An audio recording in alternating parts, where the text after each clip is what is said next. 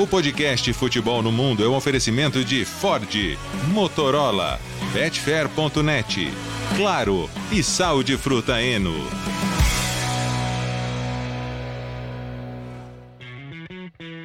Atenção, atenção, atenção. Um, dois, três, quatro, cinco Não, podcast. espera dois pouquinho, minutos. deixa eu tirar, deixa eu tirar. Mas Não, tira já? não, não, tira não. Não, alô deixa. Brasil, alô Brasil, alô Brasil. Estamos no ar aqui com o podcast Futebol no Mundo e uma discussão muito grande fora do ar por uma questão, que a gente pode dizer, uma questão pessoal, é, apenas para provocar Leonardo Bertozzi. Certamente, mas é decisão correta, né? O Biratan Leal tem todo o direito hoje de estar feliz, porque tivemos um derby aqui do nosso podcast Futebol no Mundo e o Verona venceu a Roma. E tendo o Verona vencido a Roma, o Biratan tem o direito de estar com a camisa, o gorro, a camisa pendurada ao fundo. Então, só para posicionar para você que não tá vendo aqui no YouTube, você está só ouvindo. O cenário do Biratan é praticamente a curva do Marco Antônio Bentegode neste momento. Eu, Mas eu vou te dizer. Fala, Gil.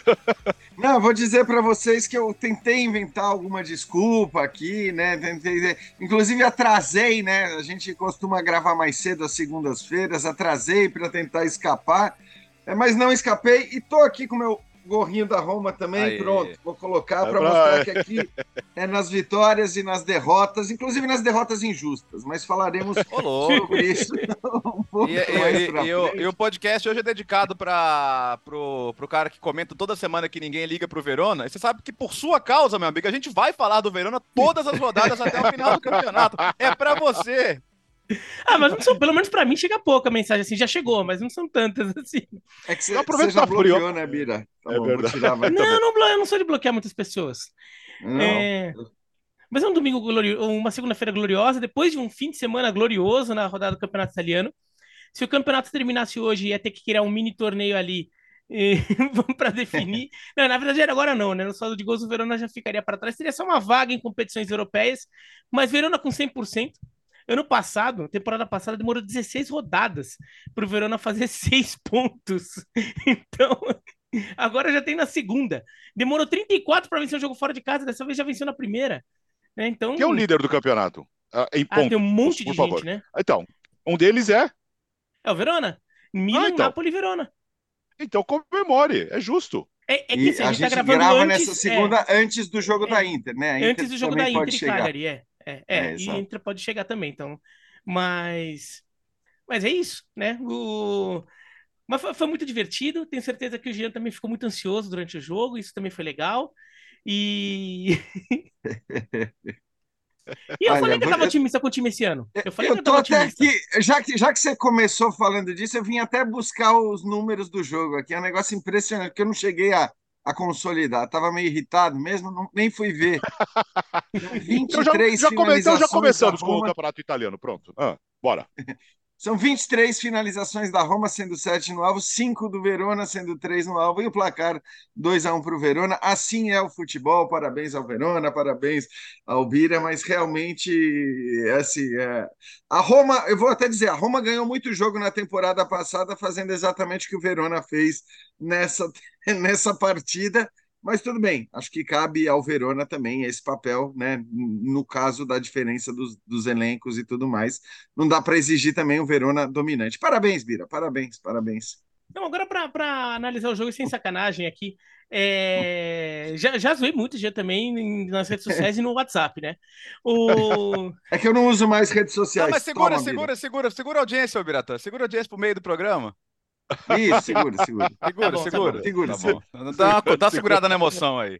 Segura. Ele tá, ele tá, ele tá eufórico, gente. É, gente, tem que aproveitar, né? Porque daqui a pouco começa a perder de novo, é um sofrimento. Então aproveita esses poucos momentos. tá? Exatamente, entendeu? Tem que aproveitar as suas. Vai, vai ter três vitórias no ano, você tem que curtir as duas que, te- que te foram já, né?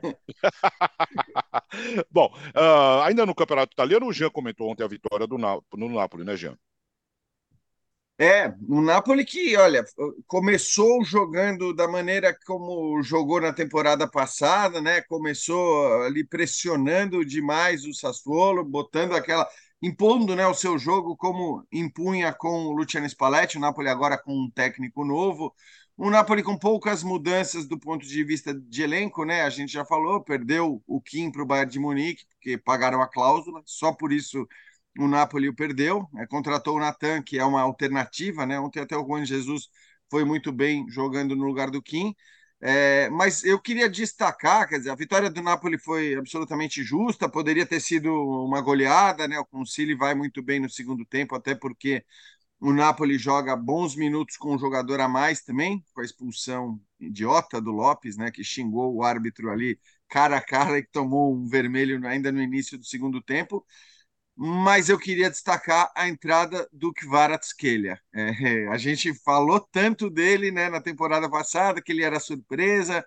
Hum, é, o final da temporada passada, inclusive, nos levava a crer que talvez ele fosse ter mais dificuldades, porque é, os adversários agora já o conhecem, já sabem o que esperar dele, mas o cara saiu do banco para fazer os seus primeiros minutos é, na partida, né, os seus primeiros minutos no campeonato e olha que entrada gloriosa ali, com três, quatro lances realmente brilhantes. Ele entra dois minutos depois, já dá uma assistência para o segundo gol. Então, assim, foi, foi uma entrada para deixar o torcedor do Napoli otimista no sentido de, de acreditar que ele vai continuar jogando a bola que jogou na temporada passada. Além dele, o Ozimen fez um, um grande jogo também. Então, assim, é, é para o torcedor do Napoli ficar bastante otimista em relação ao time, porque conseguiu manter esses dois caras incríveis que ontem atuaram juntos por alguns minutos novamente e mostraram que podem, de repente, repetir nessa temporada tudo que fizeram na última. É, e acho que é legal destacar, né, ainda sobre o Napoli, a, a boa participação do Raspadori, né, que, que acho que para o esquema do, do. Eu ia falar do Spalletti, para o esquema que era do Spalletti, mas que é o mesmo esquema, na verdade, o 4-3-3 aqui do Rudi Garcia, né? Ele é um jogador que faz qualquer uma das três posições, né? Na seleção italiana, inclusive, jogando como centroavante foi bem, fez gol importante contra a Inglaterra, e você pode inverter ele de lado, justamente como foi feito, né? Então ele pode começar na esquerda, vir jogar do lado direito, se precisar. Não precisa, porque ele tem o Simeone também, mas ele pode até, numa situação emergencial, ser o centroavante. Então, é um jogador que é pouco, pouco falado nesse elenco, mas acho que é um jogador bastante importante. E, e assim. Léo, você entendeu por que ele bateu o pênalti e não o Osimhen, artilheiro do campeonato italiano, não. com três gols? bateu o primeiro pênalti de maneira magistral, aí você tem um segundo pênalti. Eu não sei se era para é, premiá-lo pela boa atuação que ele de fato vinha tendo, mas colocá-lo para bater o pênalti que ele acaba desperdiçando, para mim, está até agora incompreensível. É, mas é, combinado? É, então, eu até, até tava, tava, tava pesquisando Pesquisou? aqui, pesquisei aqui brevemente, e foi o, e foi o Ozyman que cedeu a, a, a cobrança para ele raspador, tá? Então, é, foi isso. Pelo menos foi o que disse aqui o, o Rudi Garcia depois do jogo. É, mas a segunda vez nesta rodada em que um jogador cede o pênalti para é. outro e o outro na, na, Europa. Depois Chegaremos a gente fala disso quando chegar, quando chegar na Espanha, né? Não tem sido uma boa ideia ceder a vez. O interessante é que o Napoli, tá, é, pelo menos nesse começo, está mostrando é, manter um pouco o embalo da temporada passada. Claro que, com o tempo, esse time cada vez mais vai deixar de ser o time que o Spalletti montou para ser o time do Rodi Garcia.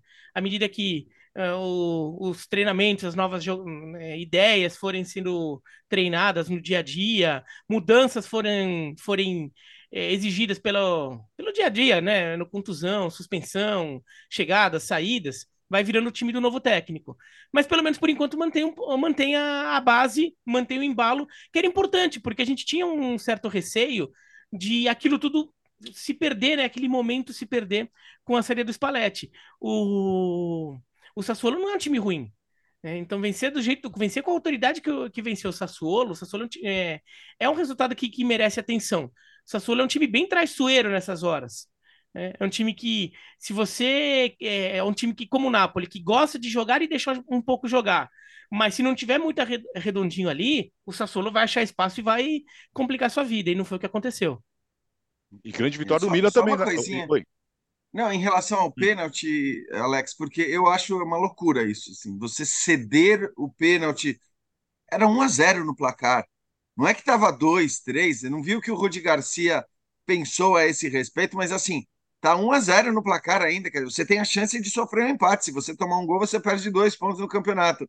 Então, assim como o Ancelotti reclamou, né, do Modric ter cedido o pênalti para o Rodrigo, a gente vai falar disso é, logo mais. É, eu acho que o Rodi Garcia deve ter ficado bastante irritado, porque assim, não é, não dá para você brincar. Eu acho que se tá 3 a 0, tá 4 a 0, você quer ser generoso com o companheiro. É muito legal a atitude do Osimen de dizer, cara, bata, porque o cara já podia disparar na artilharia do campeonato italiano com quatro gols em dois jogos, é muito legal, mas, mas não dá para ficar cedendo pênaltis assim porque não. quer ser generoso com, com um amiguinho. E, e se o Osiman tivesse machucado, é, tivesse sentindo alguma coisa, aí tudo bem também, é, ele tá sentindo, então claro. assim, não era o caso, tanto que assim, era começo do segundo tempo e o Osiman ficou até o final do jogo. Então assim, o Osiman estava em condição de jogo, não é que ele estava sentindo. Ou se ele tivesse perdido primeiro, e daí falou, não, tô sem confiança, vem alguém no meu lugar não tô legal, assim, sei lá, não, não tô me sentindo bem, agora perdi o primeiro. Se bem que, assim, é, perder o primeiro, a chance de, de, dar certo no segundo acaba sendo um pouco maior, né? Mas ele pode, pode mudar um pouco a forma de bater. De qualquer forma, ele pode estar inseguro. Não é nem o caso, ele bateu e fez o primeiro, e não estava machucado, então não tem por que ele não bater o segundo. E uma grande vitória do Milan também. O jogo meio enroscado no primeiro tempo, né, Léo? Uma grande vitória do Milan, sim, 4 a 1 e o Milan muito convincente nos dois jogos, né, Alex? Isso chama atenção porque é um time que passou por muitas mudanças, muitas chegadas e os jogadores que chegaram estão indo muito bem. O começo do Pulisic é muito animador, tinha ido bem contra o Bolonha, foi bem de novo. Foi ele que fez o gol ali, que abriu o placar numa jogada muito boa do Loftus-Cheek. E olha só, Pulisic bem, Loftus-Cheek bem, Reinders, bem pra caramba. Esse é jogador que, assim, daqui a pouco, se o Milan vendeu o Tonali por quanto vendeu, daqui a pouco você vai ver o holandês valendo muita grana também lá no futuro. É, Rafael Leão e Theo, lado esquerdo. O gol, o gol do Theo, é, para mim, é o gol da rodada, cara. É uma maravilha de jogar a tabelinha, a cavadinha que o Theo dá na saída do, do goleiro do Milinkovic Savic. Sensacional. Então, assim, eu acho bem animador esse começo do Milan. Como, como atuação, para mim, é o time que mais me convenceu nas primeiras rodadas. E, e, não é um Torino fácil de ser goleado, fácil de ser batido. É um time, é um time bem montado, é um time que normalmente dá muito trabalho.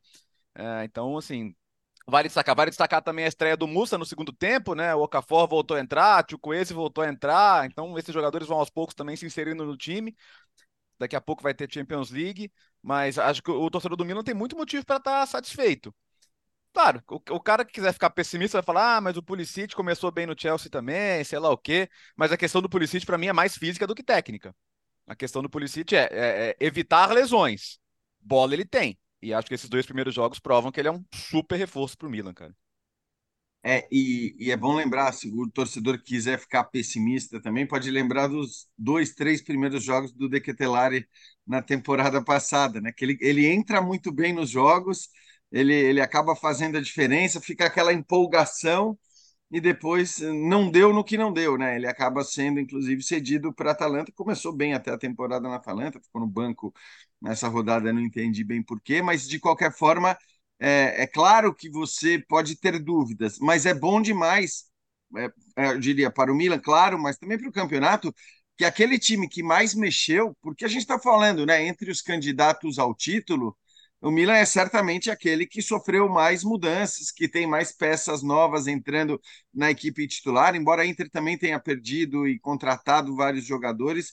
Eu acho que o Milan é quem sofreu mais mudanças e começa, como disse o Léo, com o futebol mais convincente da Série A. É muito cedo para dizer isso, repito, acho que ontem o Napoli fez um belíssimo jogo, é... mas começar desse jeito também traz confiança, traz estímulo para a torcida, para os próprios jogadores, e a gente sabe que os jogadores contratados não foram aquelas apostas desconhecidas de jogadores cuja a qualidade é questionável. Não, você pode até chamar de apostas por uma questão, acho que no caso do Pulisic, principalmente, por uma questão de, de enfim, é, física, como você disse, vai conseguir ter a sequência que ele não teve na Inglaterra quando se imaginava que ele conseguisse ter. Vamos esperar para ver.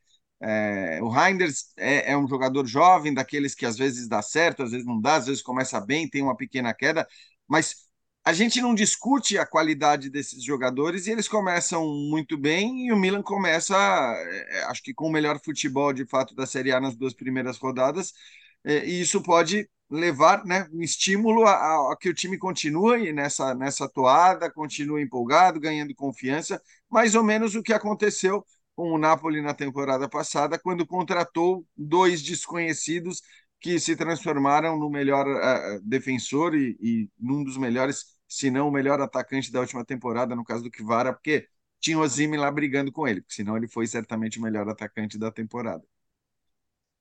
É, o, o Torino, vale lembrar que na temporada passada ficou brigando cabeça a cabeça lá com a Fiorentina e com o Bolonha é, pelo status de melhor do resto, né? É, tirando aqu aqueles sete primeiros uhum. ali ficaram aqui conquistaram as vagas europeias, aí eu estou incluindo a Juventus, porque a Juventus, pela posição no campeonato, ela alcançou essa vaga. Depois ela foi punida. Né? Mas seria Napoli, é, Lazio, Inter, Milan, Atalanta, Roma e Juventus. É, o Torino, durante um bom período do campeonato, foi o melhor dos restantes. Assim, era um bom time. É, e, e, não mudou tanto assim para essa temporada. Né? Então, não, é um time tão, tão simples assim. É, na temporada passada, tinha dado trabalho para o Milan é, em Milão. O, o, então, assim, é, é, um jogo chato para o Milan e conseguiu lidar bem. O que é interessante do Milan é que a gente tinha ficado animado com, com o mercado que o Milan fez e esse começo de temporada vem confirmando a animação, né? Vindo motivos para isso. Os jogadores que chegaram, chegaram sendo muito decisivos. Né, fazer esse meio de campo com o Krunic, o Loftus-Cheek e o, e Reinders parece já um, nesse assim, às vezes, às vezes ah, encaixa muito rápido e depois desencaixa e não volta mais, acontece. Tá? Mas quando você vê nesses primeiros jogos de temporada, parece que já é o meio de campo que vem da temporada passada do jeito como a coisa está funcionando direitinho, né? Até o Loftus Cheek, é, quando ele aparece na frente, parece que ele está fazendo uma leitura boa da hora de chegar também. Então, é, é, parece que tem um entrosamento maior do que deveria ter pelo tempo de, de trabalho. Isso é interessante. E, e o Pulisic tá, tem dado uma movimentação ali no ataque é, bastante interessante também, funcionando muito bem. O time que às vezes ficava muito, muito é, caindo demais para o lado esquerdo por causa do Rafael Leão, né? Que ficava meio torto. Agora com o Pulisic também tem alguém que equilibra um pouco e, e, faz esse papel de com, com qualidade do lado direito. Então tá bem legal de ver esse, esse começo de temporada do Milan.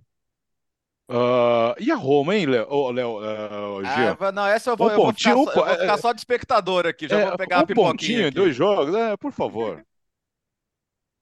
Pois é, eu, eu vou, não, vou, vou falar sério. Eu acho assim, vocês sabem, vocês, uh, a gente conversou muito no ano passado, na temporada passada, que eu considero que a Roma, assim, não é que a Roma jogue tudo que ela pode jogar sob o comando do José Mourinho, ela não é um time tão regular. Eu acho que as reclamações de elenco dele às vezes são exageradas, porque ele tem mais elenco do que muita gente, inclusive mais elenco do que a Lazio, que foi vice-campeã na temporada passada, né? É, então eu, eu discordo muito do, do Mourinho quando ele fica batendo demais na, na, na qualidade do elenco.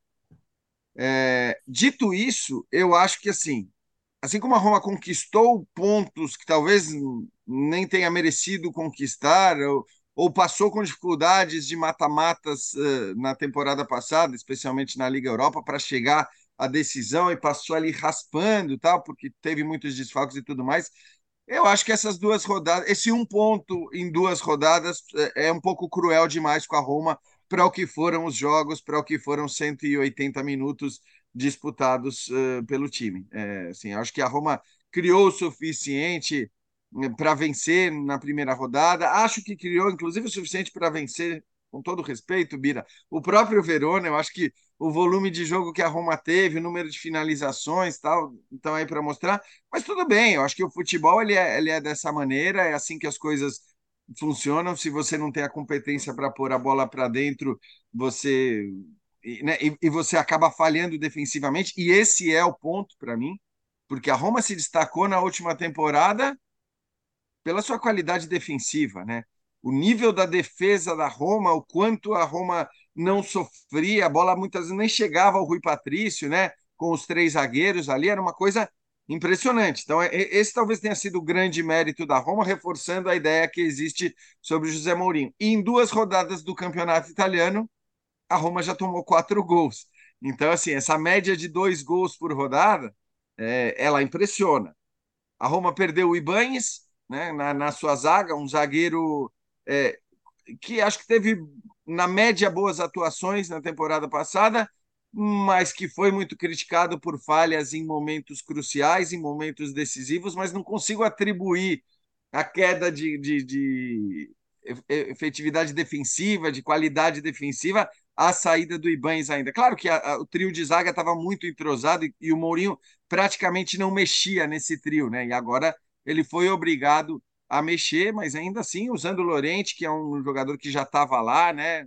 Então assim, ele tem reforços, ele tem novidades, mas é, enfim, acho que é, talvez a, a principal diferença esteja nesse começo de temporada na defesa, para alegria do Verona de Biratã Leal. Não, como é que você quer que. Ô, Biratã, fala, explica pro Jean que não, como é que o Verona vai dominar a Roma? Vai ganhar assim mesmo. pois é, tudo bem. É. Eu não quero que domine, eu só estou dizendo que né, o resultado poderia ter sido diferente pelas chances criadas. É, eu. De fato, a defesa da Roma estava muito exposta, né? O, o Verona, como o Jean falou, atacou pouco e fez dois gols. Daí, assim, o primeiro gol é, pautou também muito do jogo, né? O Verona abre marcador com quatro minutos. Aí também, é. por, por causa disso, o jogo vira um jogo de, de defesa contra é, é, de defesa contra-ataque.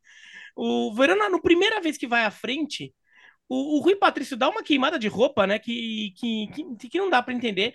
Assim, é começo de jogo, o, o goleiro tá frio, talvez começo de temporada também. É, dá uma soltada de bola que não, que não dá para dar, porque é. a bola não foi. E assim, ele ainda solta espalmando para frente.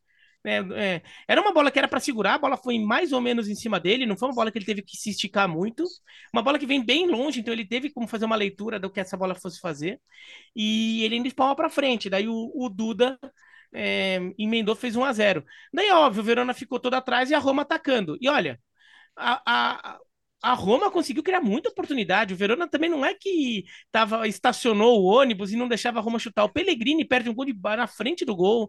É, a Roma vai perdendo chance.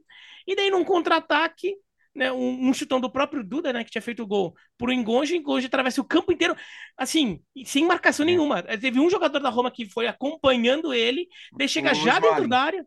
Quê? É, o Smalling. O Smalling. O que... Daí é. já dentro da área, ainda na velocidade, o Engonge nem tem muito trabalho de driblar o Smiley, porque não é aquele drible curto assim, né? É aquele drible de um que tá é. na, tá na, você tá na velocidade, você só joga, você só corta, segue, o jogador passa reto e você faz o gol. Então foi um gol bem tranquilo para o Engonge fazer, e ele é um bom jogador.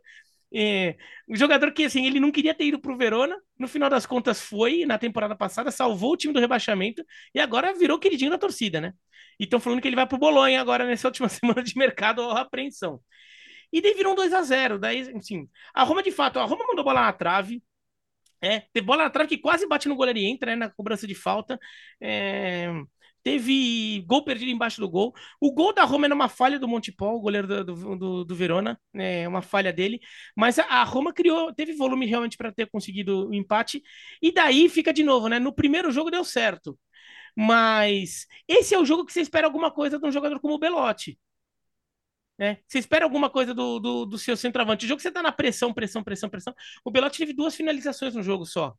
Né? É, é, o jogador nessa posição, ainda mais nesse jogo duro que o adversário voltou muito e você né, é, virou um ataque contra a defesa, é o seu centroavante, até mais fisicamente mais forte que você espera. De fato, o gol até sai dele né? É um cruzamento para ele, ele ganha no alto do goleiro e sobra para o Aouar fazer o gol. Mas se esperava um pouco mais de um jogador como o Belotti, ainda mais depois do primeiro jogo, da primeira rodada em que ele faz dois gols, vai bem, né?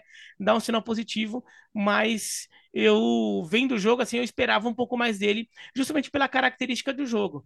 Agora o Verona tá aproveitando, né? O, o time parece com muito mais leve, lembrando um pouco mais o, o time de duas temporadas atrás do que o time da temporada passada, que tudo era um sofrimento desgraçado para acontecer, né? O time consegue fazer gol, o time consegue atacar, o time consegue correr, o time consegue jogar, o time consegue fazer ponto, né? E, e agora aproveitou, deu uma beliscadinha na Roma, então vamos aproveitar. Sabe o que foi curioso? Ah, é, sabe o que foi curioso? Só pra... ah, diga, diga, ah. Bira. Oh, não, não, só para falar assim, que o, o, até pelo mau começo dos dois, né? Lazio e Genoa não foi muito diferente, né? O gol, o gol cedo, o domínio, né? A Lazio também com a dificuldade imensa de, de reagir, de, de criar as oportunidades. E o Genoa com o nosso querido Reteg, aliás, hein? Que é, o, o, o senhor Roberto Mantini, que daqui a pouco vamos falar dele, é, pelo menos deixou este, esta boa dica aí para a Série A, que o Reteg já chegou cravando o golzinho dele contra a Lazio. Depois que o Sarri reclamou da tabela que ia pegar os times grandes todos em sequência fora de casa, ele já jogou com Leite e com Genoa e perdeu os dois. E agora ele vai pegar os grandes. Então, o começo é. da Lazio é bastante preocupante, sim, em função disso, né? É, fazia tempo que, assim, as duas, né, tanto Roma quanto a Lazio, as duas não começavam mal, né? E isso aconteceu agora, dessa vez. Uh, agora, a Lazio já, já fez praticamente tudo que ela tinha para fazer no mercado. Pode trazer o Guendouzi ainda essa semana, né? Até sexta-feira. Uh, se falou aí na possibilidade de oferecer um contrato para o Bonucci, que está aí escanteado na Juventus, né? Que teria até sexta-feira também, porque não está livre, está tá ainda vinculado à Juventus. E agora, na capital, o grande assunto da semana é o Lukaku, né? É, tá, tá quase lá. Os dirigentes estão todos em Londres. O, o Friedkin pai, né? O chefão Friedkin tá lá. Então, o cara que assina o cheque já tá lá, né? Então, já parece que vai, né? Parece que vai. Dizem até que já tá, a passagem já está comprada. Não que seja muito difícil conseguir uma passagem de Londres para Roma, mas é, é, tem até essa notícia, né? Que, enfim, talvez no momento em que o podcast estiver no ar já tenha sido anunciada até a ida do Lukaku para Roma. Torço para que seja verdade, evidentemente, né? Eu acho que outros, outros times podem se dar o luxo de dizer, ah, não, não quero Lukaku por isso, não quero Lukaku por aquilo, tal, mas é, para Roma, de fato, o Bira acabou de falar do Belotti, né, o Belotti que começou bem, fazendo dois gols na rodada inaugural, mas, é, mas enfim, é, eu acho que se você tem um Lukaku bem, é, não dá para discutir, não dá para comparar, evidentemente, a questão é que Lukaku vai chegar a Roma, aí eu acho que tem, tem dois aspectos aí, um talvez negativo, e um positivo para Roma no caso da, da, chegada do Lukaku se confirmar como parece que vai acontecer.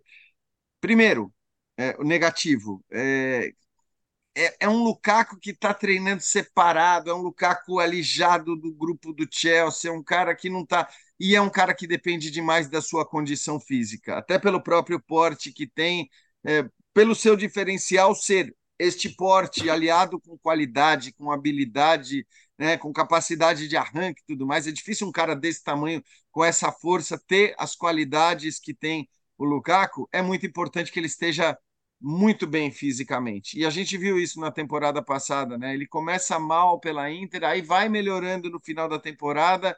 É, no meio da temporada, ninguém falava na Inter desejando a permanência do Lukaku, e do meio da temporada para o final, no fim das contas, todo mundo queria que o Lukaku ficasse. Os dirigentes queriam, os torcedores queriam, todo mundo queria, porque estavam percebendo que o Lukaku poderia voltar a ser o melhor Lukaku. E aí o Lukaku faz o que fez. Né? Faz o que fez, tenta, tenta outro destino, fica enrolando a Inter que estava fazendo todos os esforços para contratá-lo em definitivo.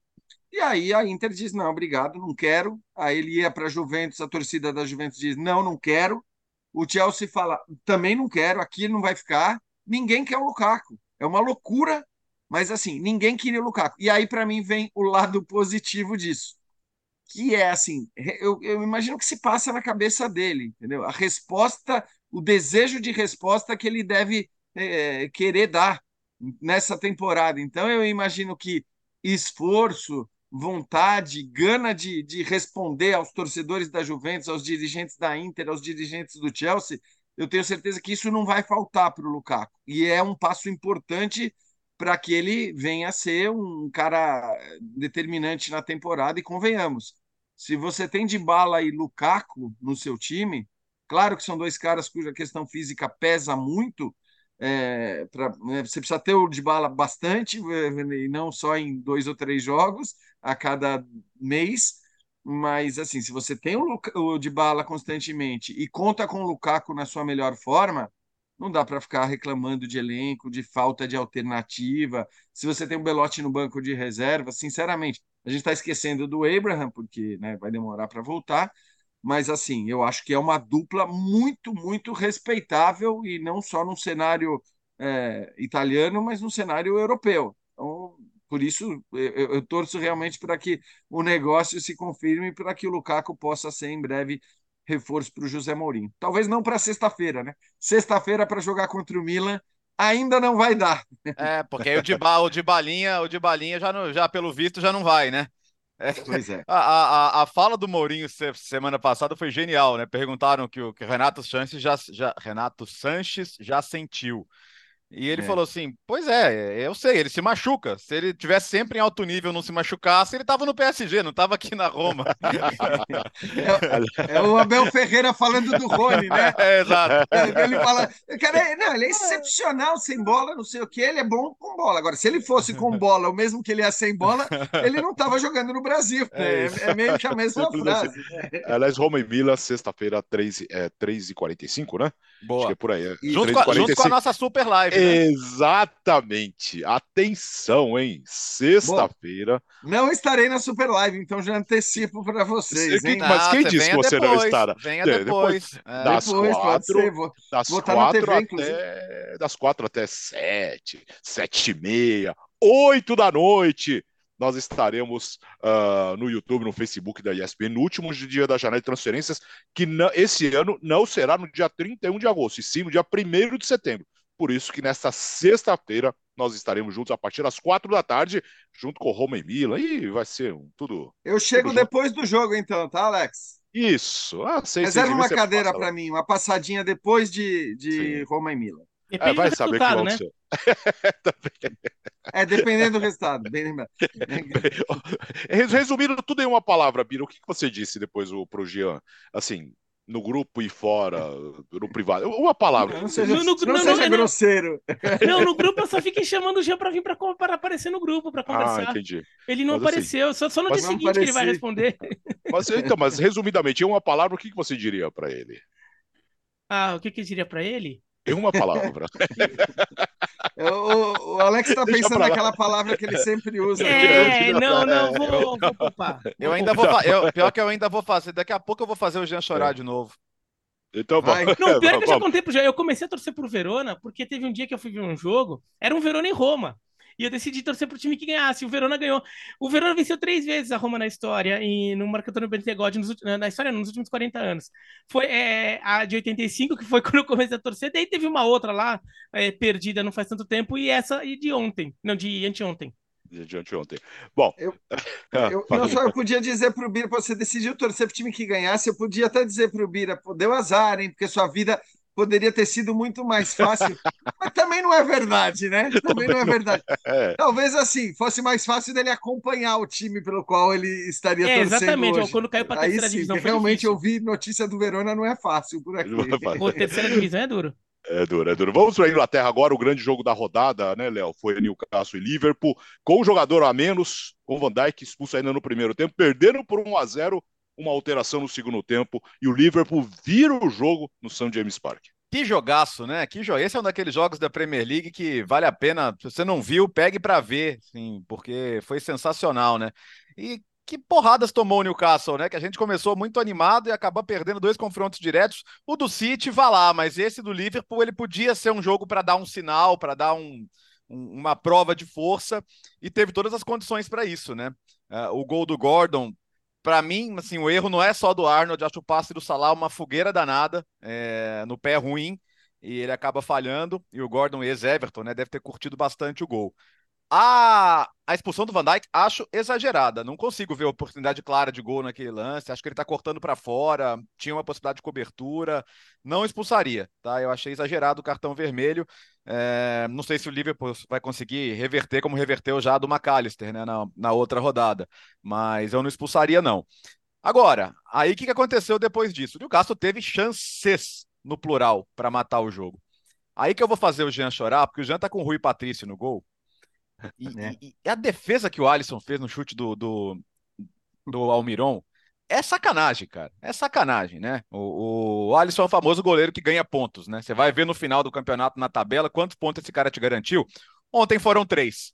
Porque, na, na moral, se o Liverpool faz 2 a se o, se o Newcastle faz 2 a 0 ali com um a mais, não tinha volta pro Liverpool não tinha volta para o Liverpool. Não, não, moralmente, tecnicamente, não ia ter volta. Então, aquela é defesa que ganha jogo, que ganha pontos. Depois, bola na trave, né? Chances e mais chances. Aí vem quem? Darwin Nunes.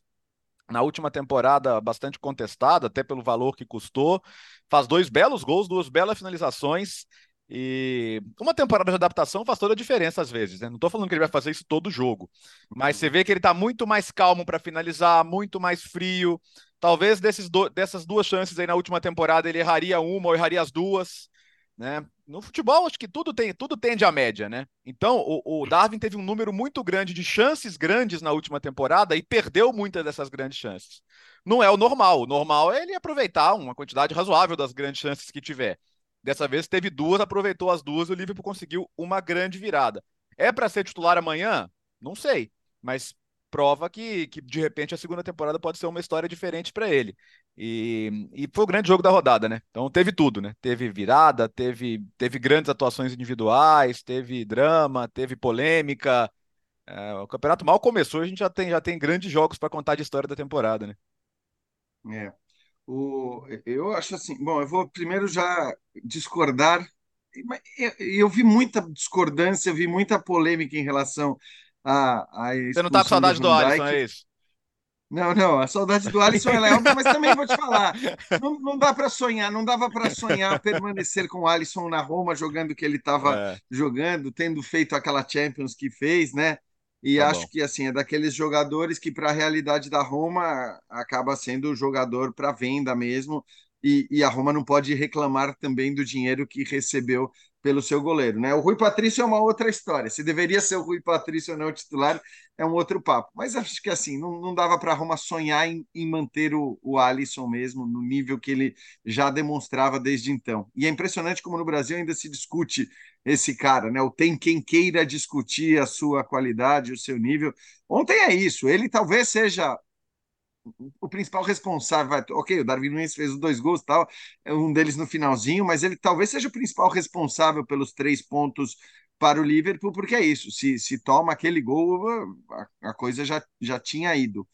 Eu, a questão da expulsão, para mim, assim, é o lance limite, é o lance né, que você pode ter qualquer uma das duas interpretações, mas era uma condição muito boa para para o Newcastle fazer o, o, o, terceiro, o, segundo gol e de repente matar o jogo. Então acho que assim eu eu, eu acho que a, expulsão ela foi correta. E aí tem uma coisa que está sendo discutida, né? Que é, o, é a média de expulsões nessas duas rodadas. Eu acho que duas rodadas é muito pouco para a gente querer fazer média e dizer que essa é uma tendência de aumento no número de expulsões da Premier League é, mas é uma média de expulsão maior que 0,3 por jogo, sendo que historicamente a média não passa de 0,2. Então já tem muita gente discutindo isso, se é uma orientação diferente é, para que os árbitros de repente sejam mais rigorosos, expulsem mais. Não sei se é o caso, porque a gente pode até discutir a expulsão do Van Dijk, sim, mas o Arnold poderia ter sido expulso também, com, tá com dois amarelos aquele segundo amarelo que, que, ele, que ele poderia ter tomado e que não tomou, e que é mais o padrão da Premier League mesmo. Né? A gente sabe que lá existe essa lógica do controle, sabe aquele, aquela frase do não estragar o jogo? Não vamos estragar o jogo? É, eu acho que isso muitas vezes acontece, mas é, o Arnold que começou mal a partida, que falhou para mim também é, no, no, no, lance do gol.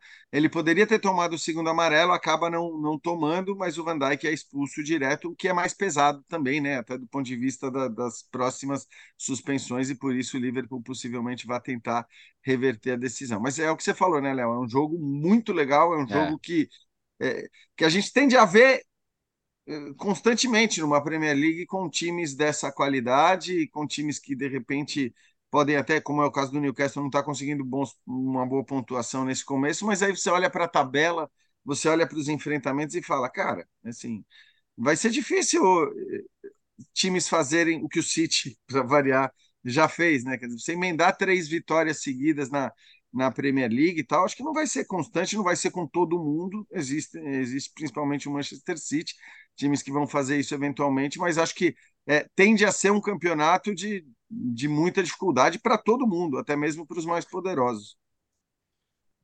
Esse é o tipo de jogo que, quando a gente fica falando por que muitas vezes a gente gosta tanto de futebol, até em relação a alguns outros esportes, a gente acaba citando situações que esse jogo entregou. É. É, esse jogo, numa situação normal, o Newcastle teria vencido. O Newcastle faz 1x0, fica com um jogador a mais, tecnicamente está melhor em campo, cria as oportunidades. Só que no futebol, até por característica de jogo, o Newcastle não matou o jogo. Né? E, e daí o Liverpool, mesmo com um a menos, acabou achando um gol de empate, e daí o jogo vira do avesso e o Liverpool acaba vencendo. É, eu concordo com a questão do Alisson, ele salvou, mostra como ele é um grande goleiro, um goleiro enorme. Tem uma galera que pega no pé dele aqui no Brasil que eu acho impressionante. É, é, primeiro porque muita gente é, talvez baseie toda a sua análise com, em, por causa de duas Copas do Mundo. E mesmo assim ele não foi mal nas Copas, ele não teve muita, uhum. muita culpa. Eu não vejo culpa dele no, nos gols da Bélgica, no, no gol da Croácia, também não vejo culpa né, dele no gol. É uma bola que vem meio esquisitinha, mas ela desvia. Ela desvia, o goleiro tá. Quando o goleiro vê o chute, ele, ele já tá se posicionando para onde a bola vem. Aí, aí, aí, aí, é cultura de brasileiro que quer sempre é. achar culpado para as coisas, né? Não, não, é. não admite que o Brasil pode perder Copas do Mundo simplesmente porque perde. Não, não, o Brasil pode, você pode culpar, vai, no, no jogo contra a Croácia, as escolhas técnicas do Tite, Sim. acho que são mais culpadas do que, o, do que o Alisson. As escolhas dos jogadores em campo no momento do gol de empate da Croácia, vários jogadores em posição, o time tava tudo, ficou todo bagunçado, porque os jogadores resolveram marcar. Você pode culpar um monte de coisa, eu acho que o Alisson não dá para culpar, tá? Eu acho que o Alisson, e não dá para culpar o goleiro por não pegar pênalti numa disputa de pênaltis, né? E não é que, que ele tomou um frango na disputa de pênaltis, então a Croácia bateu bem. Mas o pessoal pega no pé do Alisson. É... Eu tô com o Jean na questão do Van Dijk. Sabe, na verdade, para mim é mais uma questão geral. E olha que o Verona teve um jogador expulso contra a Roma, também numa situação de último de, de sempre volta pro Verona, gente. É ele tá maluco. Tá demais hoje. claro, o Não, eu sempre achei que quando a FIFA criou essa regra na situação clara e manifesta de gol, que com o tempo, com o tempo assim, um ano depois já da regra, foram criando muita, muito subterfúgio ali, muita justificativa para não considerar algumas situações claras e manifestas de gol. O cara recebe, ele vai estar tá de frente para o gol aberto ali e no máximo tem um marcador que viria correndo de lado. Por que não? Ah, não, mas ele tem tempo de fazer. Então, assim, parece que você sempre está procurando alguém também para justificar que a situação não é clara. Eu acho que o jogador, o, o, o Rian do Verona foi bem expulso. Acho que o, que, o, eu, que o Van Dijk, num contexto geral. Agora, é verdade que muita situação igualzinha a do Van Dijk não virou cartão vermelho né, ao é. longo dos anos, porque consideravam que tem jogador mais ou menos lá perto que serviriam de cobertura, já que ainda tinha um espaço entre o ponto da falta e o gol, então o jogador teria que avançar mais. Mas sei lá, eu, para mim, assim, se o é, cara é, tá o que você está dizendo, né, Bira? É, é, é, a desculpa para não expulsar, assim, é procurar uma argumentação para não expulsar. Isso, é, não é desculpa, mas uma argumentação, é. Isso. E eu, eu, o que eu acho é que talvez isso tenha gerado essa discussão que a gente viu em alguns veículos britânicos, tal, dessa coisa do ah, bom, agora vamos expulsar mais, vai ter uma média de expulsão maior ou não, porque de fato, acho que como disse o Léo, muitas vezes você vê lances parecidos em que o jogador não é expulso, mas eu entendo que se a lógica é a chance clara e manifesta de gol, aquela coisa, o cara está com toda a condição de fazer o gol, para mim era o caso, era toda a é. condição de e, fazer e, teve um gol. outro vermelho no jogo do Manchester United contra o Nottingham Forest. Sim. Que, que, que tava mais perto do gol, né? A falta em cima do. É, eu acho que ali é a, a falta do Warren, né? Mas ali eu acho que é, é mais frontal. É, eu acho mais então tava mais frontal e tava é. mais perto do gol, mas ao mesmo tempo, o, o, o marcador que serviria de cobertura numa eventual avaliação CSI da jogada, é, o marcador estava bem mais perto também, né? A gente tinha um jogador, um outro jogador do Nottingham Forest que poderia chegar ali num, numa tentativa desesperada de, de, bloquear alguma coisa assim. É, de qualquer forma, quando você, você tá vendo o jogo de futebol, eu tô falando assim sem. Você tá falando mais do sentimento. Você tá vendo um jogo, o jogador é lançado, ele tá indo de frente pro gol com espação na frente, mesmo que tenha jogador do lado ali, você vê aquilo como uma situação clara de gol. Tanto é que se o juiz dá um impedimento num lance desse e dá errado o impedimento, você fala, pô, né? Tirou, tirou a situação que o jogador do meu time ia ficar na cara do gol. Né? Então, assim, eu, eu, eu, considero isso. E a FIFA já criou, nos últimos tempos, algumas, é, algumas outras regras para atenuar esse impacto. Por exemplo, se o jogador faz um pênalti numa situação clara de gol, mas ele faz um pênalti tentando é, combater a jogada, tentando tirar a bola, já não é expulso direto, já vira amarelo, para não ter uma, uma punição tá dupla. Tá certo, né? Eu não, eu concordo. Eu concordo, Eu concordo com a regra, mas justamente você criou a regra justamente para tirar o impacto disso. Então, acho que seria um, um, um, jeito bom de você, de alguma forma, compensar, é ser um pouquinho mais generoso no que você considera uma situação clara de gol. Porque, assim, para mim, cena boa, o, o, o, jogador do Newcastle ia receber em velocidade. A zaga do, do Liverpool até tinha chegado a gente mais ou menos perto que serviria de cobertura, mas não estava em velocidade, não sei se chegaria. Então, é, eu fico na dúvida. Para mim, eu, eu, considero o cartão vermelho válido. Claro que é uma questão de assim, você tem que uniformizar o critério. Né? Claro. Agora, considerando essas três expulsões desse fim de semana, do, eh, do, do no caso do, do, jogo do Verona, do, do Nottingham Forest e essa do Liverpool, pelo menos essas três houve um critério com assim. O jogo, cada jogada é a sua dinâmica própria. Mas eu vejo um rigor um pouco maior para considerar esse tipo de jogada. Eu não acho errado mais da Premier League com a vitória do City, o único time com 100% de aproveitamento, a virada do Manchester United, o empate do Arsenal contra o Fulham no correspondente Premier. Agora nós vamos, nós vamos para a Espanha com o outro 100% de aproveitamento que é o Real Madrid, né, Léo? 100% de aproveitamento, vitória sobre o Celta de Vigo. Adivinha quem, né? Adivinha quem? Jude Bellingham. A gente falou semana passada do Bellingham mania, né? E agora já são quatro gols em três jogos. De novo ele aparecendo uh, de cabeça dentro da área para marcar. É, agora, não foi tudo alegria e festa por causa da lesão do Vini, né? E aparentemente é, ele deve ficar fora. A primeira notícia é de que ele deve ficar fora dos jogos da seleção brasileira, os primeiros jogos com, com o Fernando Diniz. O... Também teve polêmica de arbitragem, né? O Celta reclama de um gol anulado por falta no Kepa, que eu acho aquele lance bem discutível também, né? Tem um puxão ali, mas você precisa procurar muito o puxão, vamos dizer assim, né? É enfim, acho que é, é, é uma intervenção que certamente, sei lá, na Inglaterra, por exemplo, acho que dificilmente aconteceria. Então, o Celta ficou reclamando muito disso aí. De qualquer maneira, agora é ver como é que vai funcionar, porque o Real Madrid tem esses números curtos na frente, é, tem poucos dias no mercado, não parece que vai voltar ao mercado, mas vamos supor, se o Vinícius fica um mês fora já é fora de um começo de Champions League, fora de mais rodadas de, de, de, La Liga. É a primeira vez que ele tem um problema muscular, né? Ele tem um físico invejável e todo, todo, todo mundo que já trabalhou com ele fala sobre isso, sobre essa capacidade de resistência, sobre o fato de não ter lesão. Então, eu acho que é notícia, meia notícia boa, né? A, a, os nove pontos, os três jogos com vitória, porque são três jogos fora de casa. Real Madrid pediu por causa das obras do Bernabéu, né? Então você vai, você já, já livrou três jogos fora do caminho sem perder pontos. Isso é muito bom pensando no campeonato. Mas a lesão do Vini é um ponto, e outro ponto é como ele vai administrar Kroos e Modric como reservas a maior parte do tempo. Porque tá claro que vai ser assim já, né? Tá claro que vai ser assim. No outro jogo o Kroos foi titular porque o Camavinga estava sendo poupado, agora o Camavinga já volta à titularidade. Então acho que são essas lições de casa aí. Lidar com duas estrelas do time que tudo bem, eu acho que, que tem cabeça para lidar com isso, mas como é que ele vai trabalhar com isso e as, as, as, as alternativas imediatas para lidar com a ausência do Vini, né? E, e sem esquecer, né, Léo, sobre esse assunto da administração de Kroos e Modric, que o, que o Modric foi um dos caras, dos poucos caras na Europa que disse não ali para a Arábia Saudita, né? Verdade. né? Para encher ali sua Virou conta ídolo bancária. Do dia, hein? Hã? Virou, Virou ídolo eu, do dia. Eu, eu, eu, eu achei maravilhoso. Aliás, assim, os dois, né? né? A dupla, o Kroos e o Modric. Um o... negou e o outro, e outro criticou quem foi. Ah, é verdade. Bom, e eu, eu, acho que o Kroos, eh, ele nem iria. Quer dizer, né? A questão é isso. É. O Kroos, ele nem. É, ele ninguém nem é louco foi. de convidá-lo. Se bem não, que depois que o Henderson, que tinha todo aquele discurso tal, foi. Eh, eu não sei, né? Eu acho que o, o poder da grana, às vezes, ergue e destrói coisas belas, como diria Caetano.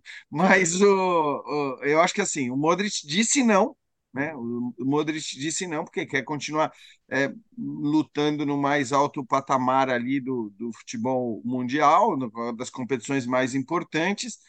Eu, eu ainda acho, Léo, que vem a Champions por aí. E aí ah. é muito provável que a gente veja em jogos de Champions esses caras também serem resguardados para partidas específicas. Não significa que eles não vão jogar no Campeonato Espanhol, é claro que vão e vão entrar, e você vai ter. Mas aí eu acho que o Ancelotti está fazendo um, um, bom trabalho de transição também, né? Claro que se ele conseguir gerir essa, essa mudança, é, essa transição, e, e vamos dizer a verdade, talvez esse seja sempre apontado como o maior mérito do Carlo Ancelotti, né? A excepcional capacidade de gestão de grupo, de deixar todo mundo satisfeito, é, todo mundo que trabalha com ele ama ele, os que estão no banco, os que estão no time titular. Então, se ele conseguir isso, acho que vai ser importantíssimo para o Real Madrid também, que rejuvenesce a sua equipe, que mantém jogadores que podem ser muito importantes em momentos decisivos. Então, acho que é um ponto para se ter atenção. Sobre o Bellingham, nem vou falar mais, porque a gente no último programa acho que passamos é. 20 minutos falando a respeito dele, das questões táticas e do quanto ele está encaixado nesse time dessa maneira. A ausência do Vini por algum tempo, a gente ainda não sabe quanto, né? Mas é, por algum tempo pode também de alguma maneira mexer nesse, nesse jogo aí, né? Qual vai ser a, a opção do Ancelotti na ausência do Vinícius Júnior? Porque hoje está muito claro o desenho do Real Madrid, com o Bellingham lá mais centralizado, os dois atacantes rápidos, os dois brasileiros, tá? Enfim, pode mudar um pouco também na questão tática da equipe, mas é preciso esperar. O fato é que hoje o Bellingham está em altíssimo nível, como esteve em altíssimo nível, e aí eu acho que vale a gente destacar o Kepa, né? fez um belíssimo jogo. Ele foi importante para que, no fim das contas, o Real Madrid, que mais uma vez sofreu várias finalizações no alvo, né, que, que, que tem, tem cedido muito defensivamente, é, mas é, dessa vez o, o Kepa foi o responsável ali para que, o, que o time não, não sofresse gols nessa partida. E é importante, porque, enfim, é um jogador que chega, não vou dizer sob desconfiança, mas não, é, não, não chega no seu melhor momento, não chega é, absolutamente badalado, chega como uma opção de emergência ali depois da, da lesão do Courtois.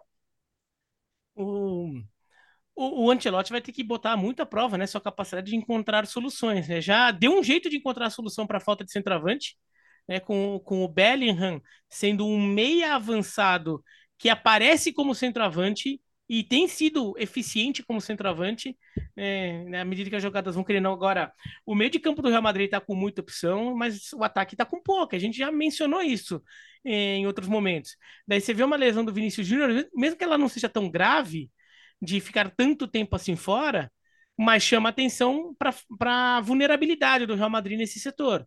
Você não tem muitas opções ali. Então, ainda mais pro Vinícius, que é um cara decisivo do time.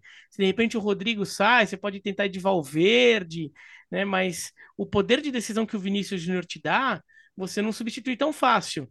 É, então, o Real Madrid vai ter que lidar um pouco com isso, vai ter que. Tem alguns dias de mercado para pensar um pouco na vida, ver se de repente consegue mais alguém ali, mesmo que não seja um titular, mas alguém para ser uma opção interessante é, para determinados momentos do, da temporada, porque vai acabar acontecendo, não dá para o Vinícius também. Exato, é. Até porque você vai ter que poupar o Vinícius em alguns jogos, não dá para jogar é, todos os jogos. Me, mesmo que o Vinícius é. volte semana que vem, né, Bira? É. acho que tá, essa peça é importante. É, entendeu? Não, não dá para ficar assim, e nem todo jogo que você tem que poupar o Vinícius é um jogo que você pode se dar o luxo de colocar o Rossellu para jogar. Tem jogo que você vai ter que colocar alguém é, com uma característica mais parecida, tudo. Então, o, o vai ter que ficar quebrando muita cabeça, ou o Real Madrid vai ter que achar alguém no mercado, vai ter que, sei lá, botar a mão ali no bolso, tirar o escorpião ali para para achar alguém porque talvez precise. Eu acho que precisa, precisa de mais um. É, um reserva, mas precisa de mais um. Acho que é aquela coisa, né? A, a Arábia Saudita levar o Firmino, dizem que o Real Madrid estava muito interessado no Firmino. Tá fazendo uma falta um Firmino lá. É verdade. É um jogador que, né, um jogador que poderia ser o centroavante numa situação, poderia ser o cara de lado ali pro lugar do, do Vinícius numa outra, né? É, não precisa, ele não precisaria ser titular, não chegaria com o peso de um cara que você tem que contratar um cara desse para ser titular, não, daria para para ser uma opção, um jogador que de repente até justifica uma titularidade, mas não, não é uma situação automática e, e não está conseguindo por enquanto o Real Madrid encontrar esse cara no mercado. Então fazer Mas o Bertazzi me lembra de um assunto que a gente não comentou, né? O Bertazzi ah, falou que o VAR o da Inglaterra. Lá vem ele. Não, lá não. Vem ele com o Verona. Não, não. Que o VAR da Inglaterra. Não, mas é provocação com você de novo, tá, Jean?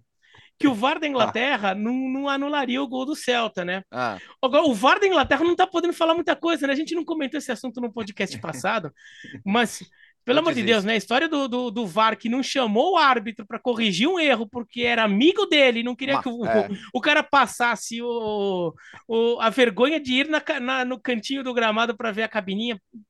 Pô, os ingleses precisam usar o VAR com mais vontade, né? Eles têm uma vergonhinha de usar o VAR. É o Mike né? Dean, né? É. É da velha guarda, né? A, a, a, o, ponto positivo que eu vejo é que a velha guarda uma hora vai se aposentar de vez. O Mike Dean já foi. Então, à medida que os outros forem indo também, vão vindo os novos que têm que mais desejo de trabalhar com, com todas as ferramentas à disposição, aí a coisa vai melhorar. Por enquanto está difícil.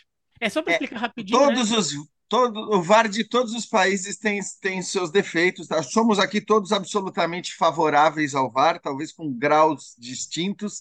É, agora, sim, eu acho que a gente acha falha de VAR em todo lugar. Todo lugar, é né? Na, na, Itália, Não, mas, na, na, Espanha, mas... na Inglaterra, no Brasil, nem se fale. Então, assim, o meu ponto só é esse: a gente sempre vai achar erro de VAR em todo lugar. Aí é uma questão de gosto, do quanto o VAR aparece ou não. Eu prefiro, de fato, o VAR pouco intervencionista da Inglaterra. É, mas assim, esse daí, só para explicar rapidinho, né? Foi num Não, Chelsea... claro, esse é... é então, foi Chelsea esse é um dos erros bizarros, né? A foi no Chelsea bizarra.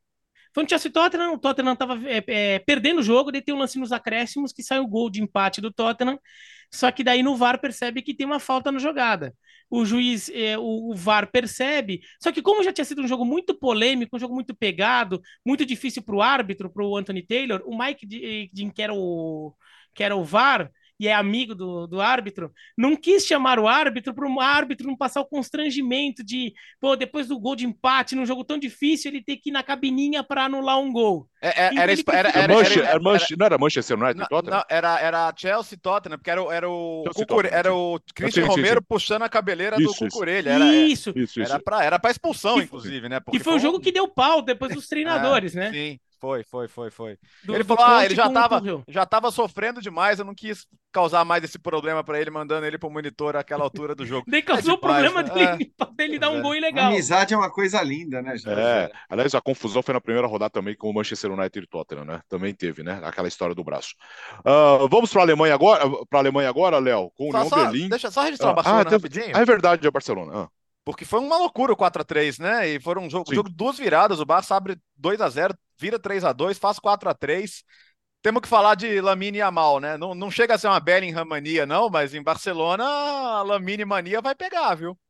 16 aninhos, o jogador mais jovem a dar uma assistência nesse, nesse século em La Liga, superando o próprio Ansu Fati. E se eu sou o Rafinha, eu tô preocupado. Porque, cara, o garoto é bom, viu? O garoto tem é. personalidade, o garoto vai para cima. Numa dessas, assim, é melhor o Rafinha começar a ver se ele joga do lado esquerdo, porque o Chave gosta, o torcedor tá gostando e, e, é absurdo, assim. Poucas vezes eu vi um moleque de 16 anos com tanta tranquilidade, assim, com tanta capacidade de tomar a decisão correta em campo, de executar. Tô muito bem impressionado. E o Barça mudou um pouquinho da última temporada, né? Porque era o time do 1 do 1 a 0 agora tá com muito mais facilidade para fazer gols, mas tá com mais facilidade para tomar também, né? E, não, e o jogo contra o Cádiz, que foi só 2 a 0 era um jogo que poderia ter sido 3 a 2 O Cádiz teve umas chances claras em contra-ataque que não converteu. E o Barcelona teve volume para fazer mais de dois gols, né? É, era um jogo que poderia ter sido 3 a 2 também. Né? É, é, legal porque o ataque está funcionando, o, I, o Iamal agora está bem, mas o, a defesa do Barcelona está muito vulnerável, tem que dar uma olhada nisso, assim. A, por enquanto a tabela, assim, o calendário ainda ajuda, aquela parte só de jogos nacionais, mas quando chegar a Champions League, chegarem os clássicos, o Barcelona vai ter que dar uma olhada nessa defesa. Tem que encontrar o melhor, assim, sobretudo em contra-ataque. O time muito vulnerável para contra-ataque. É, e, e, aliás, é interessante a gente notar algumas semelhanças né, entre Barcelona e Real Madrid, seja nessa vulnerabilidade, acho que defensiva, porque é um Real que também oferece mais chances do que a gente via oferecer em alguns momentos. O Barcelona é a mesma coisa. Ah, o rejuvenescimento dos dois times, né? Isso, claro, que um peso maior, eu diria, para o Real Madrid, até por conta dos dois totens que hoje não são aparentemente titulares do Ancelotti, estamos falando do Modric e do Kroos, de quem já discutimos aqui, enfim, um meio de campo muito rejuvenescido, o ataque já era muito jovem, mas fica mais jovem ainda com a chegada do Bellingham e a saída do Benzema, né? Claro, posições diferentes, mas também significou rejuvenescimento. O Barcelona daqui a pouco está colocando um moleque de 12 anos para jogar, que é impressionante. Quando a gente achava que já estava no limite, né, com os Gavis e Pedres da vida, vem o Yamal com seus 16 anos fazendo o que está fazendo. É engraçado porque a Liga Espanhola ficou conhecida, né, e, e, e evidentemente por uma iniciativa própria como a Liga das Estrelas, e acho que ela ficou conhecida assim muito pelos anos em que contou com Messi e Cristiano Ronaldo juntos, né, disputando ali o protagonismo do futebol mundial. E hoje é completamente diferente, né? É a Liga da Juventude. Se a gente olhar para para Barcelona e também para o Real Madrid, é impressionante como são dois times respeitáveis, mas absolutamente jovens, né? E, e, e, com jogadores que conseguem muito rapidamente, bem antes do imaginado, se colocar no principal cenário, no principal uh, patamar do, do futebol mundial. Isso aconteceu rapidamente com o Vinícius é, no, no Real, com o próprio Rodrigo, que acho que foi mais rápida a evolução do que se imaginava, agora com todos os meio-campistas ali que já começaram a despontar na temporada passada. O Bellingham chega muito jovem já tem o protagonismo que tem. E Barcelona nem se fale, né? É uma, é uma loucura realmente como são jovens e promissores esses jogadores do Barcelona que vão formando, a, inclusive, a base da seleção espanhola. É bom que se diga, né? O Yamal vai ser convocado já pelo menos segundo marca, já está tudo certo, é só a gente aguardar que. Até para garantir, né? A garantir o futuro, né? É, é verdade. Bom, né? É, é, verdade, é verdade. Tem isso, né? Tem essa disputa também é, com jogadores é, que, que têm outras possibilidades de seleções. Vamos aos destaques rápidos. Continuamos na Espanha. Alguma novidade do caso Rubiales? Daqui ninguém me tira, daqui eu não saio, como que tá? Cara, tá só, tá, tá ficando cada vez mais bizarra a situação, né? Primeiro, a, a mãe dele se trancou numa igreja e tá fazendo greve de fome. É, segundo, que assim, só saiu a notícia de que. De o... em, em, defesa do filho, né? Em defesa do filho, é. é, é querendo que a Jenny Hermoso conte o que para ela é a verdade, né? De que teria sido um, um beijo consensual.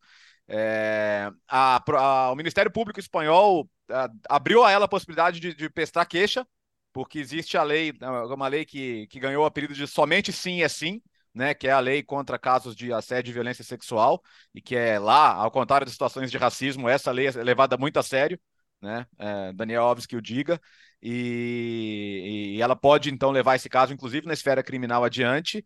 Agora, o ponto mais bizarro é que saiu hoje a notícia de que o secretário-geral da Federação Espanhola mandou uma carta para a UEFA pedindo que a UEFA suspenda a Espanha por interferência governamental. Quer dizer, olha, a, a trupe do Rubiales está disposta a sacrificar. Isso significaria tirar os times da Espanha das competições europeias, tirar a Espanha da Euro 2024, uh, sob, pre, sob pretexto de uma uh, suposta interferência governamental, o que nem é verdade, né? É só a aplicação da lei que já existe. Mas claramente ele colocou um testa de ferro lá na Federação Espanhola enquanto ele tá. Ele, ele vai se defender da suspensão da FIFA. É, o Laporta percebeu que ficou feia aquela notinha do Barcelona sexta-feira, deu uma entrevista tentando subir um pouco o tom. Mas agora é tarde também, né? O dano de imagem já foi feito. É, assim, agora, o que, o que as pessoas são dispostas a se humilhar para manter uma gotinha de poder, né? Nesse caso, tá, tá bizarro, cara. Tá, tá ultrapassando então, os limites do bizarro, velho. Mas sabe o que me surpreende? É que eu, assim, na hora que eu vi o discurso do Rubiales, o tão falado discurso do Rubiales, e, e o André Linares até participou com a gente, o Bira estava junto no ESPNFC, né? O próprio Linares indicava, cara, não é possível, assim, o que ele está desejando é provavelmente algum dividendo futuro político que seja, né? Porque a, a gente sabe que, infelizmente, discursos do gênero hoje tocam o coração de muita gente, né? Tem muita gente uhum. que, de repente, gosta de, uma, de um posicionamento como esse do Rubiales, absurdo que a gente viu é, na última semana. É, mas pelo jeito não, pelo jeito não é que ele está olhando para frente para um cargo de sei lá o que, de deputado, do que quer que seja. Não, pelo jeito ele acredita mesmo na permanência do seu cargo, que, o que parece absolutamente inviável, impossível, né? Ele, ele, ele parece acreditar nisso, porque eu achei que aquele discurso fosse um discurso para cair sem, é, é, mantendo o seu posicionamento, mantendo a, a, postura de quem diz: não, não, eu não fiz nada de errado, foi consentido, quer dizer, um, uma, uma um, um discurso que, inclusive, nem casa com as imagens, com todas as Exato. informações que a gente tem, que a gente assistiu, muito Não, bizarro. Ele, ele, ele, ele, fala que ela levantou ele, quando dá para ver que na, da, nas imagens, que foi uma cena ridícula dele meio que pulando em cima dela, cara. É uma piada. É, exato, é, é muito bizarro. A, a, o discurso dele é muito bizarro e se soma a uma série de outras imagens e episódios do Rubiales na própria Copa do Mundo Feminino, então não tem nem o que discutir em relação à, à argumentação dele mas o que eu me perguntava é o que, que, será que ele quer com esse discurso? Porque permanecer no comando da federação me parece impossível. E pelo jeito ele acredita. É, a única coisa que a gente não pode dizer hoje é aquela, aquela famosa frase: nem a mãe dele está do lado dele nessa daí. A mãe tá, mas agora é só a mãe dele, porque é, a gente lembra do Jorge Vilda, do De La Fuente, que foram caras que a gente viu aplaudindo o discurso do Rubiales na federação, que agora já mudaram a sua postura também, né? Já perceberam que, que não dá para manter. Então, estamos falando né, do técnico da seleção feminina, do técnico da seleção masculina, caras que inacreditavelmente se colocaram a favor do Rubiales, talvez, né, por, não sei se por gratidão ou se por achar que de fato ele pode manter o poder, então para eles era interessante se manter ao lado uh, do dirigente, mas a verdade é que até esses dois já soltaram notas dizendo que que, que, que uh, não concordam com o que foi dito, que não faz nenhum sentido, enfim. Só a mãe do Rubiales agora é quem está a favor dele. Uh, vamos seguir aqui. Uh, Obira, na Alemanha, União Berlim, que grande campanha. E mais, o, o Bayern de Munique continua ali 100% o tropeço do Dortmund na rodada. É, o Dortmund tropeçou de novo no Bochum, né? Ele tinha empatado com o Bochum na temporada passada, foi um empate que custou caro. Foi um empate que o Dortmund tinha assumido a liderança naquele momento. Primeira rodada como líder empata com o Borrom e o, o Bayern de Munique reassume a liderança ali. É, depois ainda volta o Dortmund à, à, ponta antes de perder o título, mas foi um empate que custou caro, até com, com erro de arbitragem bem grosseiro contra o Dortmund naquele caso.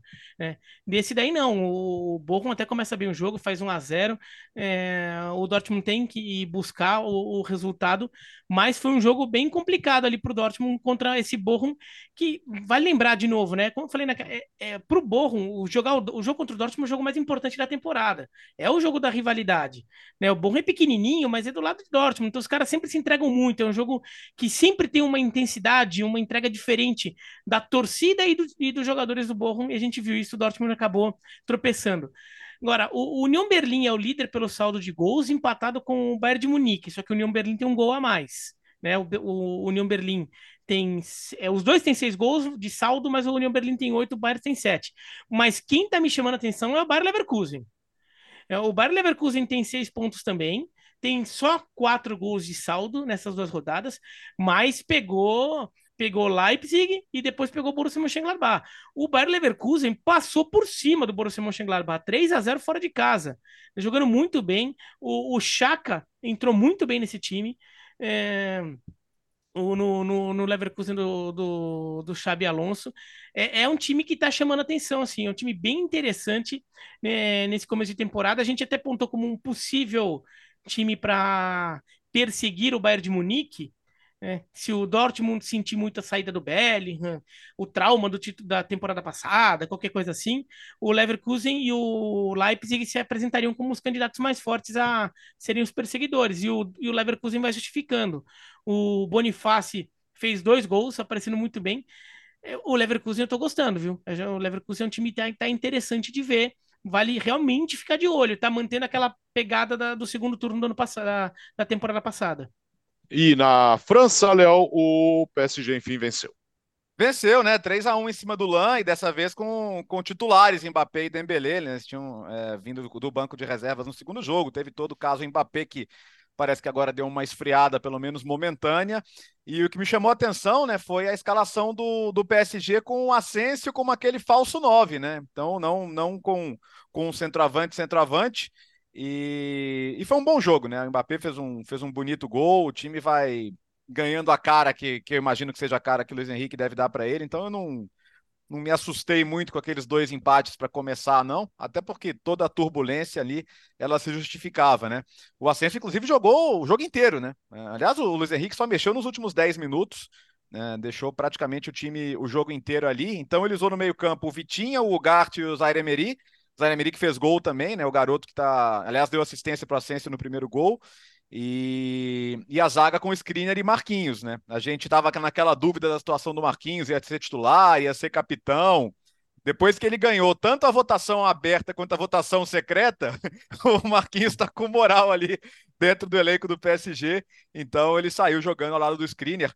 E, e vamos combinar que é uma bela linha defensiva, né? Hakimi, Marquinhos, Skriniar e Lucas Hernandes, pô, é linha defensiva de elite. Só tem jogador de elite aqui nessa linha.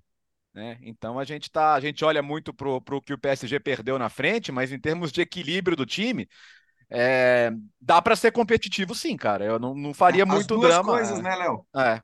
As, as duas coisas trazem mais solidez defensiva. A linha defensiva Uhum. e o que o PSG perdeu na frente. Por mais maluco que É, isso possa sim, parecer. Sim, você pode, você pode entender desse jeito, sem dúvida. É, que, o- que o time co- consegue ter mais equilíbrio sem bola, e acho que isso vai ser indiscutível, porque o, o, o Asensio é um jogador que vai ajudar a dar um primeiro combate. O Dembélé, assim, ele não vai voltar até a linha, até a linha de fundo, mas consegue acompanhar um lateral subindo também. O Mbappé, o Mbappé certamente não, mas acho que está todo mundo mais ou menos combinado, né? E, mas achei E interessante. tudo bem, assim. né? É, não, tudo bem. Sendo assim, um né? apenas, tudo É. bem. Aí acho que o O time problema jogar em são três sem é. voltar. Então, assim, eu acho, eu acho, eu acho, um- eu acho, um- eu, eu acho um desenho bem promissor, assim. Eu acho que quem, quem, quem tratou o PSG como carta fora do baralho, porque agora é, né, não, não tem mais Messi e Neymar, eu acho que é, é, é, é, esse formato me parece bem interessante. Não, acho que pode até funcionar melhor do ponto de vista coletivo. Claro. Ainda mais com um técnico que tem como sua uma marca importante dar um sentido coletivo ao time. É, e muita gente acha, ah, mas o Luiz Henrique vai fazer o time tocar bola, tocar a bola de lado e não fazer nada. De fato, é, a gente tem vários times do Luiz Henrique com, esse- com- com essa marca, time de falta de objetividade. Agora, você tem o Mbappé e o Dembélé no elenco, né? Você tem o Mbappé e o Dembélé no, em campo, não tem como esse time não ter uma dose de objetividade, porque os dois são de pegar a bola e ir, né? Eles não vão ficar só tocando a bola de ladinho. Então, é, sabendo explorar bem esses dois, o, o Paris Saint-Germain tem sua dose de objetividade e a gente viu nesse jogo contra o Lance, que é um bom adversário. Ô, Léo, e o, no, e o mundo. É mundo o quê mesmo? É, Mundo hoje, Odd? Hoff- Mundo Odd? Ah, ué, o mundo Ah. ah, aliás, hoje tem um Não, não crossover, tem né? mundo ódio, não tem nada hoje. Hoje tem, tem, tem crossover do mundo ódio com o mundo ódio.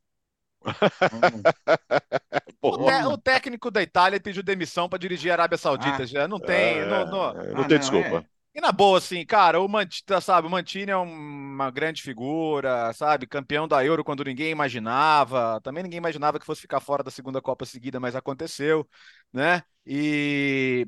Mas assim. Podia poupar o ah, por problemas pessoais, estou insatisfeito, queria uma mudança. Joga limpo, né? Acho que faltou, acho que Isso. pegou, pegou muito mal, né? Ele deu uma entrevista Muito falando: ah, mal. estão me pintando como um monstro de, de Florença. Não é monstro, não, cara, mas põe as cartas na mesa, né? Olha, recebi uma proposta que, assim, é absurda, eu quero ir e, e vou. É, É na- na- É é. Não- É mais simples e prático, não, né? Não dá E pra honesto. acreditar em coincidência, né, gente? Por favor. Ele não, não, É. não- ele não vai meter que sempre sonhou em dirigir a Arábia Saudita ou coisa assim, né? não vai, é, é assim, é, é isso. Acho que não tem muito a acrescentar o que o Léo falou. Assim, é uma. Problema é que na hora que é, é anunciada a saída dele da seleção italiana, e eu acho que ele fez um bom trabalho na seleção italiana, por mais que as pessoas peguem a ausência da Copa do Mundo como marco do trabalho dele, não foi esse o marco do trabalho dele. O marco do trabalho dele é conquistar uma Euro com um elenco que não era um elenco para conquistar a Euro. É, é, é ter a maior invencibilidade da história das seleções, com um elenco que não era para ter a maior invencibilidade da história das seleções. Então, assim, que o Mantini é bom técnico não se discute. É, para mim, que o trabalho dele na seleção italiana foi bom também não se discute, apesar da ausência da Copa do Mundo. É, mas não dá, né? É muita cara de pau. É muita cara de pau. É, é o que o Léo falou, cara. Seja, seja transparente e acho que você pode usar argumentações que vão convencer todo mundo, que vão dizer, gente, vocês me desculpam, é um dinheiro que eu nunca mais vou ver na vida, eu não que evidentemente ele não tenha dinheiro, ele tem dinheiro e dinheiro de sobra, mas eu estou pensando nos meus netos, nos meus filhos, nas gerações próximas e tal, e, e tudo bem, é, é um argumento mais honesto. Agora, realmente querer fingir que a saída dele da seleção italiana no meio de um ciclo né, o não cumprimento de um contrato eh, não tem nada a ver com ele assumir uma seleção como a da Arábia Saudita, aí é, é brincadeira, né? Para quem não viu, vale checar e procurar. A Gazeta dello Sport, que era um, um jornal com uma qualidade gráfica muito bacana, muito legal e tudo mais, tem se hum, notabilizado por montagens bizarras nos últimos tempos, né? Tá bem feio mesmo que, que eles fazem ali nas suas capas e tal. Mas tá até engraçado o, o, o Mantini na capa da Gazeta dello Sport segurando maços de dólares com um vestido de shake ali, com com toda enfim, eles estão eles estão realmente acho que irritados com a postura do, do Roberto Mantini, para mim irritados de maneira compreensível. Uh, vamos agora. Ah, o Gustavo Hoffman apareceu, né? Ué, cadê? Não é isso? Não, ah, pra, sim. Pro... Ah, ah, achei que ele tinha brotado direto da, da, da Indonésia. Não, não. não, bem. o Brasil o jogo tá não. rolando agora. Tá, ah, acabou de perder, acabou de perder para Espanha. Puxa vida. E tava jogando tão é. bem, mas tudo bem. Pois é. É. Gustavo Hoffman foi para o mundo Hoffman raiz dessa vez. Foi para os Balcãs, foi para Ljubljana. Entrevistaram o Pedro Lucas, atacante revelado pelo Internacional. O Olímpia Ljubljana esteve nas fases preliminares agora da Champions League, né? Vai participar aí das competições europeias.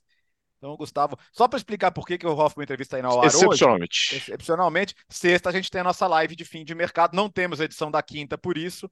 Aliás, live de fim de mercado, sorteios da Champions League Europa e Conference e Milan e Roma em tempo real. tem, tem, um pouquinho. Por isso que o programa vai ter quatro horas. É isso. Vamos falar um pouco de tudo na sexta-feira. Mas por enquanto é isso, então. Vamos lá para a Eslovênia com o Hoffman Entrevista. Fã de esportes, viagem para a Eslovênia, para uma das mais bonitas capitais que a Europa tem. Falo com conhecimento. Ljubljana é espetacular. Papo com Pedro Lucas, atacante, de, atacante do Olímpia de Ljubljana. Pedro, prazer falar contigo, tudo bem? Tudo bem, sim, prazer é meu, tá? Obrigado pelo convite. Imagina, eu que agradeço pela atenção. Vamos lá, vamos falar um pouquinho desse momento atual, até para o fã de esportes entender. É, no momento do dia em que a gente grava essa entrevista, o Olímpia foi eliminado nessa semana pelo Galatasaray nos, pelo, na terceira fase qualificatória da Champions League. Vai para a Liga Europa agora o, Olímpia vai jogar ou fase de grupos da Europa League ou fase de grupos da Conference League. Quando você for de esportes ouvir essa entrevista, você já saberá aonde está o Olímpia. O Pedro, por enquanto, não sabe, mas fala um pouquinho dessa trajetória europeia que você percorreu com o Olímpia. Dois jogos dificílimos contra o Galatasaray, uma equipe de um nível superior, de um campeonato muito mais forte. Mas antes, vocês deixaram pelo caminho o Ludogorets, um time que no leste da Europa, na Europa Central ali, uma potência, um time com mais que vem ganhando todos os campeonatos búlgaros e jogando competições continentais. Com certeza, a gente está vivendo um momento muito importante, tanto individualmente, tanto quanto para o coletivo e para o clube. Então, é um momento importante para o clube. Óbvio que a gente teve desafios importantes, importantes eh, contra o Valmiera no começo, depois o Dogorets, que até nós não éramos os favoritos, mas conseguimos uma classificação histórica para o clube. E, e, contra o Galatasaray, a gente sabia que seria muito, muito difícil. A gente foi como os azarões, vamos falar assim.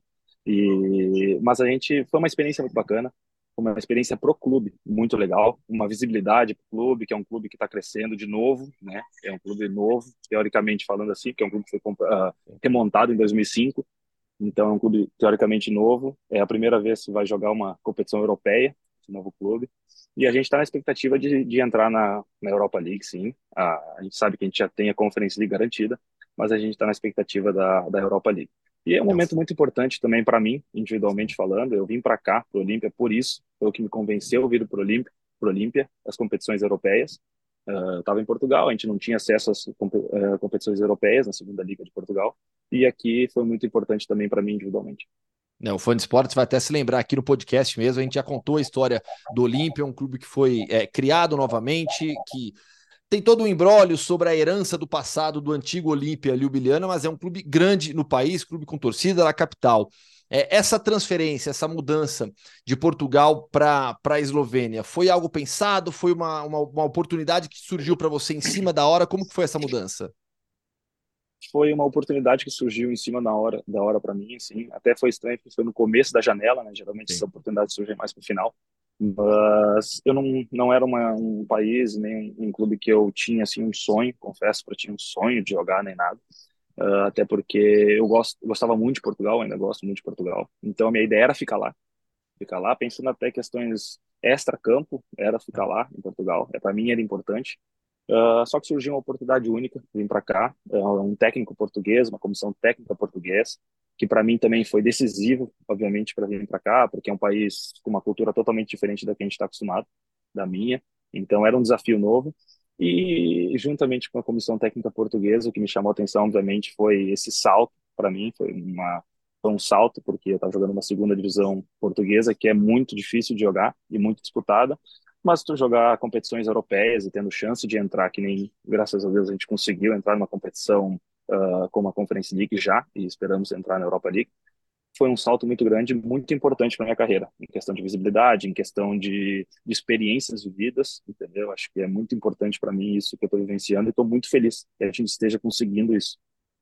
Eu fico imaginando como foi é, importante para você e para o clube, como vocês encararam certamente como é, duas finais dos jogos contra o Ludogorets, né? Porque foram aqueles jogos que deram essa garantia agora de competição continental, né? A gente sabia que esses eram os dois jogos mais importantes. Esse era o nosso objetivo, conseguir passar aquela eliminatória, porque a gente sabia que a gente já teria alguma, algum, uh, pelo menos a Conference League, a fase de grupos da Conference League. Então, para a gente foi muito importante, a gente foi muito focado, era o objetivo de todo de todo o clube né, em si. Então a gente foi muito focado para esse jogo. A gente sabia que a gente não era os favoritos para o jogo, mas o nosso elenco é muito qualificado. A gente conseguiu também fazer dois grandes jogos, um pouco uma história de filme, um pouco no, no segundo jogo, o jogo da volta, mas foi bem importante, foi bem bacana também a torcida, uh, a cidade parou por causa disso, por causa do jogo, então foi muito bacana. Aquela defesa do pênalti nos acréscimos, essa história você vai contar para sempre, né? Essa aí, onde vai ficar marcado na, na, na história da minha vida, com certeza.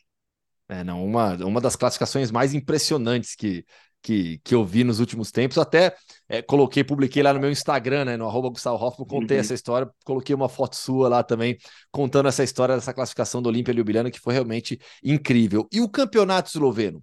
É, poucos jogos que você disputou agora, início de temporada ainda, mas o que, que você pode falar já do campeonato esloveno? O que, que você sentiu de técnica, de parte física? Qual que é a primeira impressão que você tem? Então, a gente está revezando muito o time, está mesclando muito também, até porque aqui na Europa a gente não tem um, um grupo muito grande que nem no Brasil. No Brasil a gente tem 30 jogadores, 32, 3. Aqui a gente tem um grupo de 22, 23, às vezes um pouco o pessoal que vem subindo da formação, da base. Então, é um grupo enxuto, a gente reveza bastante. Só que é um campeonato que eu notei que é muito físico, físico, assim, é, é um campeonato difícil de jogar, porque tu joga sempre contra times que vêm, teoricamente, para se defender, a não ser o clássico contra o Maribor e jogar contra o Célia, que também é uma grande equipe. Tu joga geralmente contra equipes que estão em linha baixa, defendendo sempre muito, uh, muito baixo, muito difícil, jogos difíceis de, de, encarar. Em casa, geralmente a gente tem mais uh, facilidade, porque o campo é melhor, é um estádio maior e tudo, então tu tem, tu consegue propor mais o jogo. Mas eu notei isso para mim foi bem diferente de Portugal até porque Portugal é uma escola muito tática, muito difícil, também tem muitos jogadores qualificados. Então, aqui o campeonato tem qualidade, é um campeonato que é difícil, tem três, quatro equipes sempre brigando pelo, pelo título. Até nas últimas edições, acho que não teve nenhuma equipe repetida Sim. sendo campeão, está mudando bastante. Então, é um campeonato que jogar fora de casa é extremamente difícil, pelo fato de jogar em campos não tão, não tão bons e contra equipes com defesa muito baixa. É, recentemente, é, o Mura ganhou o campeonato na Eslovênia, foi um dos títulos nacionais mais surpreendentes dos últimos anos aqui no futebol europeu. E a vida em Ljubljana? Pouco tempo também, poucas semanas, mas o que, que você já conseguiu conhecer da capital? Deu para curtir um pouquinho, conhecer realmente um pouquinho mais da capital da Eslovênia? Deu, deu um tempinho, tá corrido, né? A gente tá jogando de três em três dias, tá um pouco corrido, muitas viagens, mas sim, é uma capital muito tranquila, muito organizada, eu estou gostando, a minha esposa também está adorando aqui. A gente está tá se divertindo bastante aqui. É uma cidade muito, muito calma, tranquila, não tem muito trânsito, as coisas são tudo muito perto, porque é uma capital pequena, organizada e muito linda. Assim, concordo até com a abertura que tu fez um programa muito boa. É uma capital muito, muito linda, até me surpreendeu. Eu, quando eu tive a proposta daqui, eu pesquisei bastante sobre a cidade, pesquisei os lugares, o que tinha para fazer e tudo. E, mas me surpreendeu bastante, assim, até pelo o centro histórico da cidade é muito bonito, então, a gente está adorando aqui, está sendo uma, uma grata surpresa, na verdade.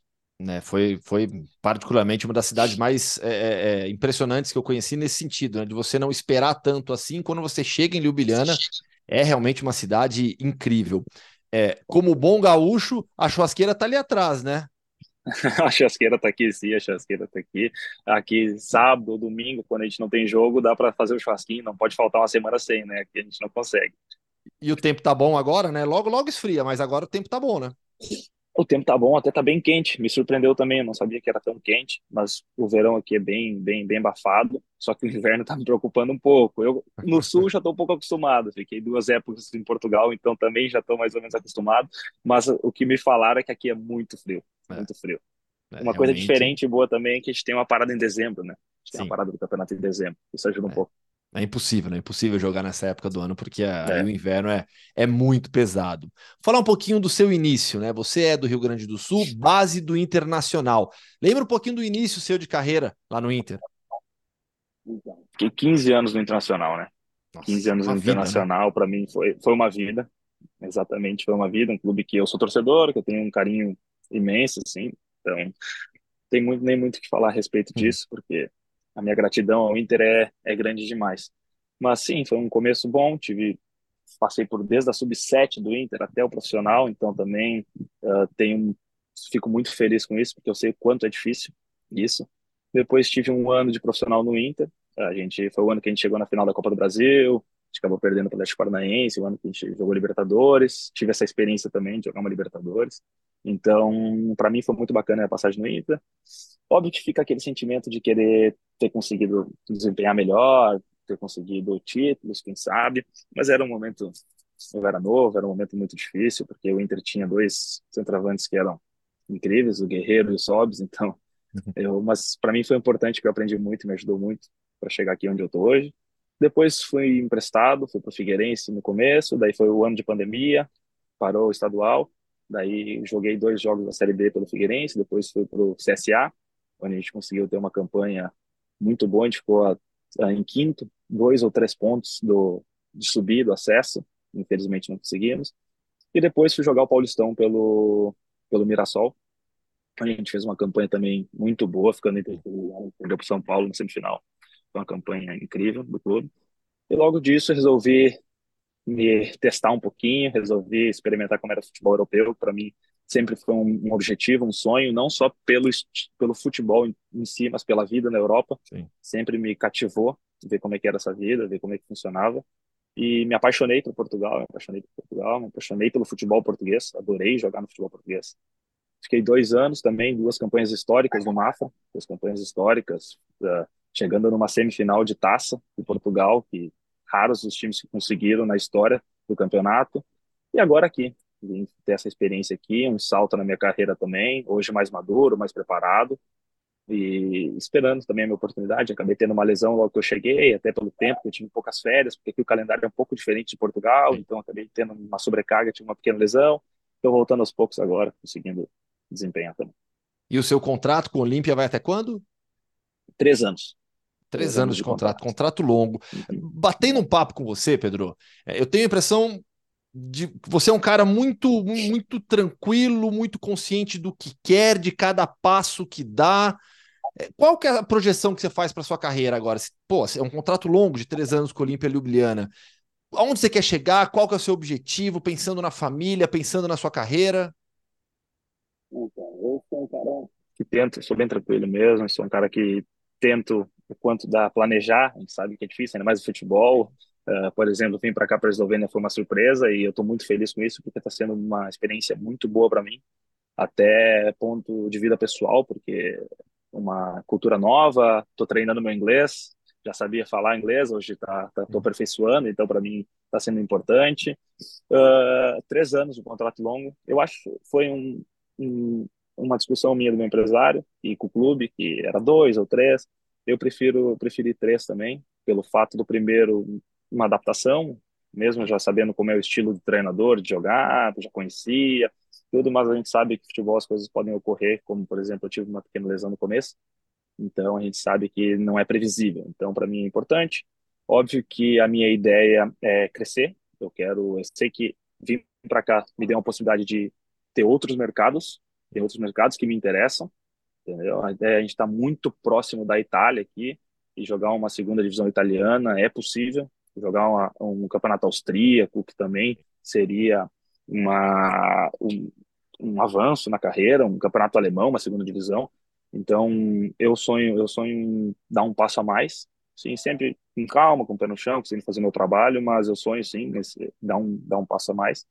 E, e e tendo essa visibilidade do campeonato europeu para mim também é importante óbvio que hoje objetivos uh, do clube e, e, meu individual também é ganhar a liga isso é o principal e conseguir ganhar a taça aqui também a Copa e conseguir fazer uma boa fase de grupos para dar visibilidade tanto para o clube quanto para mim que eu sei que tem um mercado interessante aqui uh, no leste europeu, né, nos primeiros países do leste europeu. Então, eu sei que tem um mercado interessante aqui. Com certeza. Pedro, prazer falar contigo, papo muito bom. O Fã de Esportes vai te acompanhar é, tanto no Star Plus como nos canais ESPN, na Europa League ou na Conference League. Então, te desejo toda a sorte do mundo nessa sequência. Obrigado. Foi um prazer falar com vocês. Obrigado, pessoal. É isso, Gustavo Hoffman volta ele vai, vai passar na sexta-feira um pouquinho com a gente, né? No meio ali do Mundial de Basquete, mas ele vai aparecer. Por isso que, uh, excepcionalmente, o Hoffman entrevista nessa segunda-feira, porque sexta-feira, 4 horas da tarde, estaremos juntos para uh, a grande live do, do, do, último dia da janela de transferências, 3, 4 horas aí durante toda a tarde, o começo da noite, nesta sexta-feira com um timaço. Valeu, Léo! Boa semana aí. Até sexta, então, gente. Aliás, preciso avisar, precisamos falar com a Nathalie e com o João em Culinares. Tinha um pequeno detalhe que eu esqueci aqui, né? Valeu, Bira! Valeu! Tchau, Jean. Valeu, valeu. Então, na sexta eu dou uma passadinha lá depois do jogo, tá bom? Isso, é, você fará duas horas apenas das quatro, tá bom assim? das seis às oito. que seja, que seja. Apareça. Prazer. Valeu, podcast Futebol no Mundo 263. Então, nosso encontro será na próxima sexta-feira, a partir das quatro da tarde, ao vivo. Valeu, bom, boa semana. O podcast Futebol no Mundo é um oferecimento de Ford, Motorola, Betfair.net, Claro e Sal de Fruta Eno.